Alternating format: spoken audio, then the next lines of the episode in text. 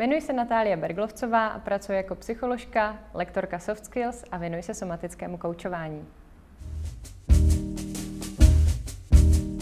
Milí přátelé, mým dnešním hostem rozhovoru na téma Jak podnikají profesionálové je lektorka a koučka Natálie Berglovcová. Natálko, díky, že si přijala mé pozvání a vlastně i pozvání na Think Tank na volné noze, který se dneska koná.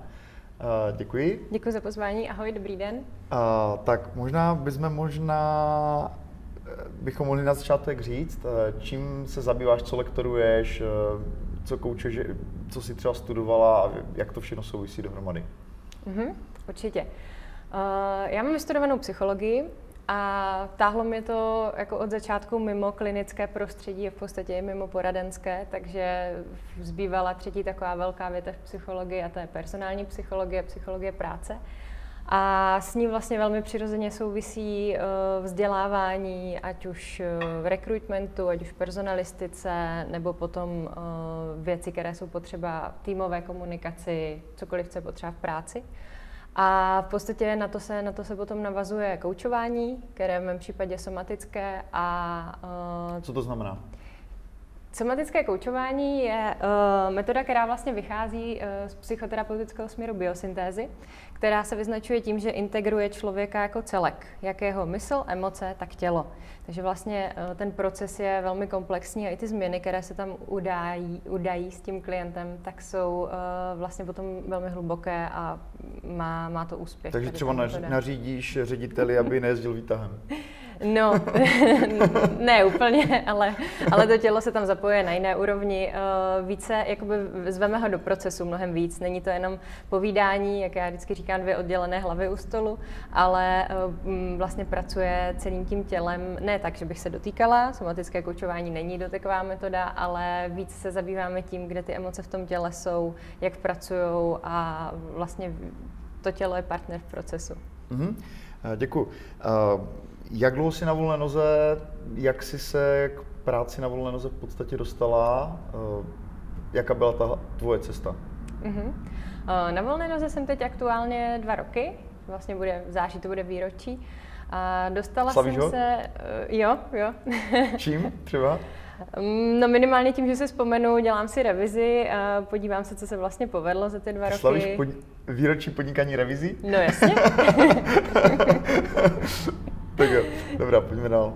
No a dostala jsem se k tomu tak, že uh, vlastně v podstatě jak slepý k houslím. No. Odcházela jsem z práce, ve které jsem byla a zjistila jsem, že bych chtěla zkusit si šéfovat sama a že bych chtěla vyzkoušet, jaké to je, když vlastně si to celé řídím sama. Celý ten proces od A do Z. No. Tak jsem to zkusila. No. Jaké byly začátky, nebo co jsi udělal jako první krok?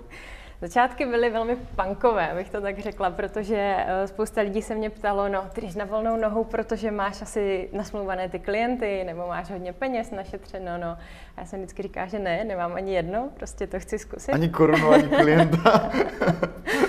já jsem měla, měla jsem spoustu takových jako rozjednaných věcí, že jsem nešla úplně naslepo. Na druhou stranu ani o jedné z nich jsem nevěděla, jak dopadnou, eh, neměla jsem moc žádnou představu, jak by to mělo vypadat. Takže můj začátek byl tak, že jsem si zkrátka sepsala uh, náklady a minimální množství peněz, ke kterému musím přijít.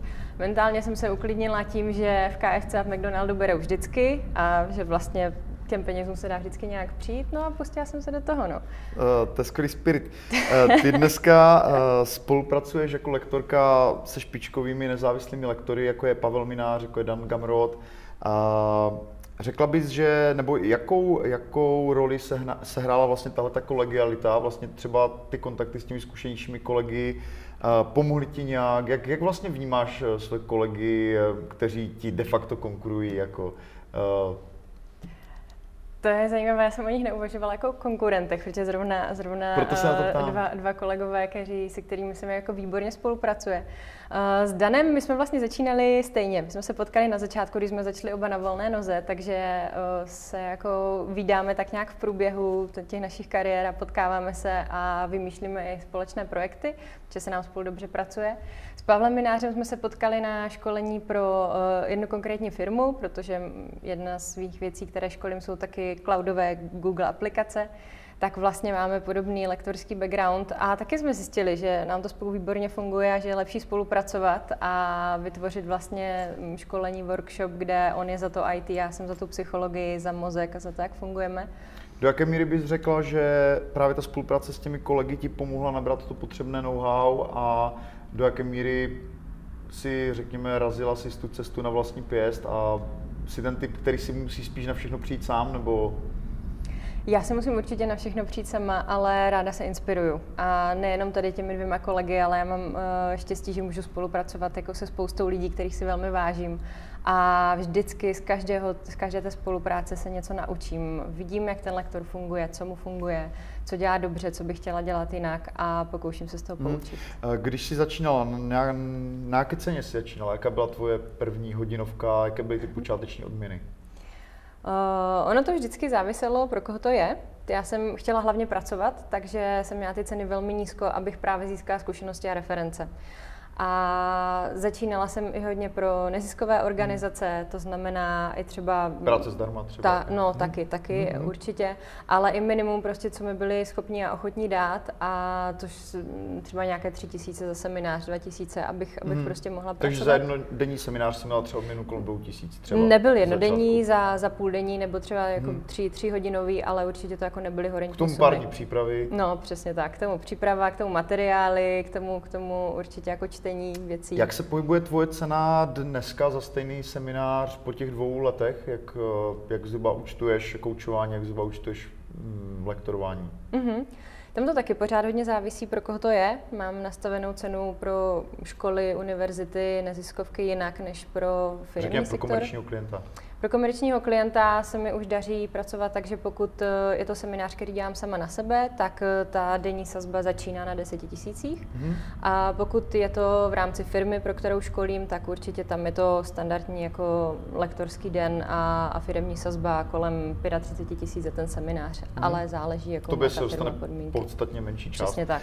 Uh, takže to máme, jestli dobře počítám, za dva roky nárůst o nějakých 400 uh, Jsi s tím spokojená? Uh, jsem s tím velmi spokojená a pokud to touhle, uh, tímhle, tímhle tempem půjde dál, tak, tak, tak je to jasné. Uh, bojíš se zdražovat? Je pro tebe bylo, předpokládám, že zdražování teda asi neproběhlo najednou ze dvou na, na deset. Ne, ne, ne. To znamená, jak uh, máš zábrany zdražovat, nebo uh, potřebuješ nějaký stimul, abys, mm. abys zvýšila cenu? Co jsou, co jsou ty opěrné body, kde... Musím říct, že to je velké téma pro mě. Eh, na začátku si srovnat, že když teda jdu z vlastní kůží na trh, tak ji musím patřičně nacenit. A že tím, že bych byla pod cenou, tak vlastně schazuju práci kolegů lektorů, kteří mm. pak jako velmi těžko konkuruje na tom trhu. A já jsem na začátku vůbec nezapočítávala tu přípravu nebo tu expertizu do toho, jenom čistě tu odvedenou práci. A to jsem se velmi rychle probrala. Takže je to velké téma. Vždycky přemýšlím o zdražení a přemýšlím, eh, co se eh, musím naučit nového, kolik do toho dávám času, energie a jak moc je to třeba pro mě náročná práce.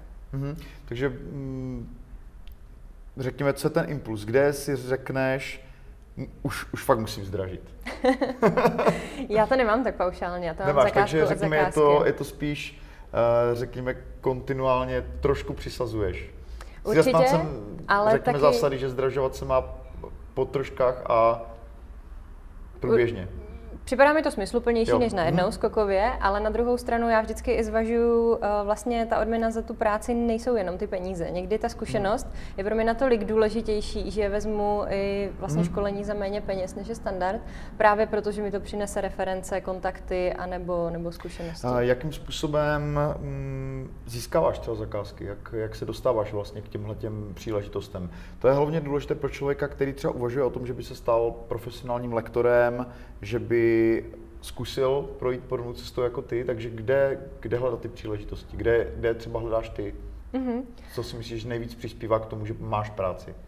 Mně se eh, nejvíc osvědčilo to, že jsem vlastně začala školit pro uh, pár velkých firm pro klienty. Můžeš klidně jmenovat, jestli chceš? Jo, určitě. Já v současné době vlastně nejvíc ze všeho školím pro Odyssey Network, což je vlastně firma konzultantská vzdělávací, eh, protože tam jsou kolegové s podobným backgroundem a přístupem k práci, velmi mi to vyhovuje. A zároveň uh, pro firmu Netmail, která vlastně školí cloudové Google aplikace. Mm. A to se mi nejvíc osvědčilo, protože uh, jsem mohla dát pryč z ruky přesně obchod a schánění zakázek a tady ty věci a mohla jsem se soustředit na to školit, opravdu školit a, a vycvičit se v tom. A potom ty dílčí, drobnější věci, právě třeba neziskovky nebo univerzity, tak uh, přicházely nějak jako nárazově, ad hoc. Kontakty, hmm. známosti, takový asi i ten networking funguje a víceméně se ozývají oni. Uh, díky za upřesnění. Uh, pojďme teďka se posunout od té, od té podnikatelské stránky věci k té odborné. V čem jsi expert? V čem jsi dobrá? um, v, čem si, v čem si myslíš opravdu, že jsi skvělá? Myslím si, že uh, se mi daří to školení, jako kontakt s těmi lidmi, to znamená být Ale tam, být dobrý myslím lektor. oborově, řekněme. Oborově. Mm-hmm. Uh, tak moje doména je určitě to, co vlastně zahrnuje to somatické koučování. V Odyssey to máme zastřešeno jako fit for business. Hmm. Znamená celý, celostní přístup k tomu člověku. Věnovat hmm. se opravdu uh, jak tomu tělu, tak těm emocím, tak té mysli. A nejenom, když to ukážu na příkladu time managementu, naplánovat diář, ale i se podívat na ty další vlivy, které do toho vstupují tomu člověku. Hmm. Takže celostní přístup a vlastně přístup zahrnující zdraví, jednoduše. Mm-hmm.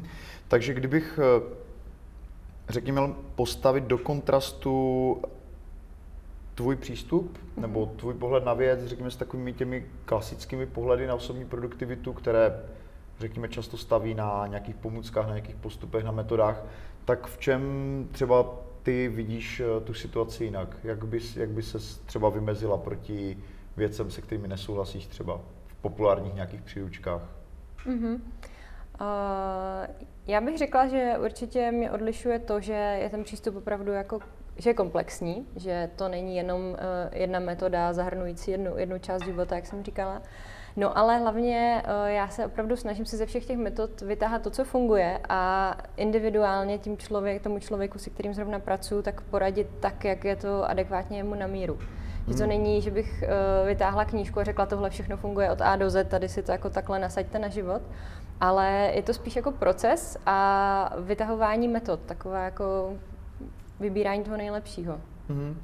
Uh, jsou třeba věci některé, se kterými vyloženě nesouhlasíš? Nějak v tom time managementu nějaké postupy, které tobě nevědou, nebo které naopak vidíš v praxi, že nevedou k dobrým výsledkům?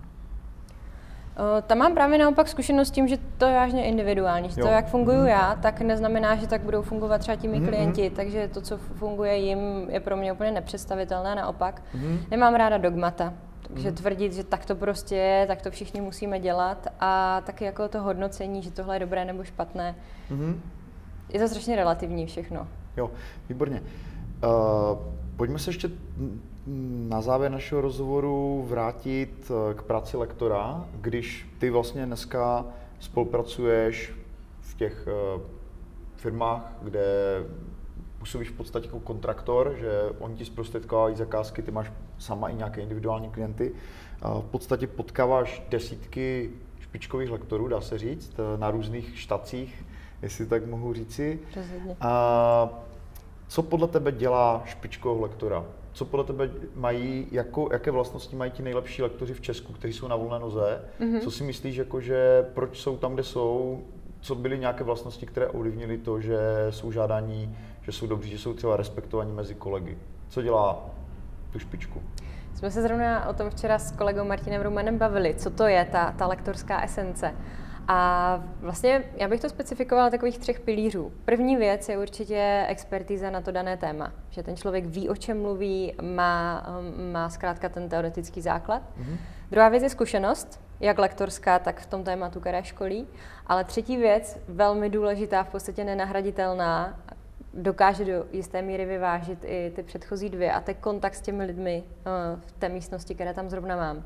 To tady a teď, to napojení na to, co ta skupina skutečně potřebuje, slyšet ty potřeby a nejenom se odpojit a odpřednášet si u tabule svoji expertízu, svoje téma, hmm. ale být tam s těmi lidmi. A myslím si, že to jsou tři věci, které uh, mají všichni lektoři, kteří jsou výborně hodnocení. No a pak samozřejmě na to nasedá profesionalita, to, že mi prostě neutíkají základní věci, že jsem včas na místě, základní lektorské techniky. Samozřejmě. Když se ještě pozastavím u toho stylu výuky, A já školím prakticky jenom čtyřikrát ročně, takže ve, ve srovnání s váma profesionálními lektory jsem úplný, úplný žabář, jako dá se říct. Ale uh, zajímalo by mě tvůj pohled na, na školení, jestli prostě třeba ten klasický frontální způsob výuky, který třeba aplikuji já, a taková ta informační nalejvárna, opravdu velké kvantum informací předávaný téměř jedno, jednosměrně, samozřejmě s nějakou diskuzí, jestli to je podle tebe optimální způsob výuky, nebo bych se měl třeba eh, pohlednout po něčem lepším, po něčem modernějším. Co je, co je podle tebe, eh, když vezmu odborná školení, dneska takový optimum? Je to pořád ta frontální výuka, nebo už je to něco jiného? No já mám zkušenosti s tím, že ta frontální výuka nefunguje. Já k ní osobně mám tendenci, ať hmm. jako jsem, jsem otevřená, tak ono je to nejjednodušší si tam stoupnout a odvykládat, co vím ale uh, nefunguje to, ti lidé si neodnesou skoro nic. Jo. Po, po čase se začnou odpojovat, začnou se nudit a, a začnou mít pocit, že vlastně to není až tak zajímavé. Hmm. Takže určitě interakce a praktické zkušenosti i během toho školení, zkoušet si ty věci, o kterých mluvíme, diskutovat o nich, nechat je, ať nesouhlasí, ať se třeba jako hmm. jako konfrontujeme ty názory, protože to je to, co si potom odnesou z toho školení. Hmm. Že na začátku si stanovit, co chci, aby eh, si ta moje skupina odnesla, s čím mají odcházet a pak hledat, čím se to dá naplnit. Mm-hmm. Děkuji. A ještě se zeptám i na koučování. To je obor, kde je obrovský přetlak. V podstatě koučuje mm, obrovské množství a stále se školí další.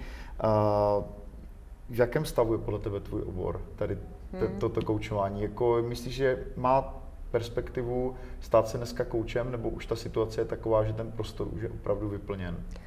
Uh, tam velmi záleží Stručně. na tom vzdělání, které si ten mhm. člověk nese sebou. Jo, protože těch výcviků a kurzů je tolik, že uh, záleží na tom, kdo vlastně posvětí ty moje znalosti a dovednosti a pak zkušenosti. Myslím si, že perspektiva je, mm. ale je důležité si vybrat uh, to počáteční vzdělání. Mm.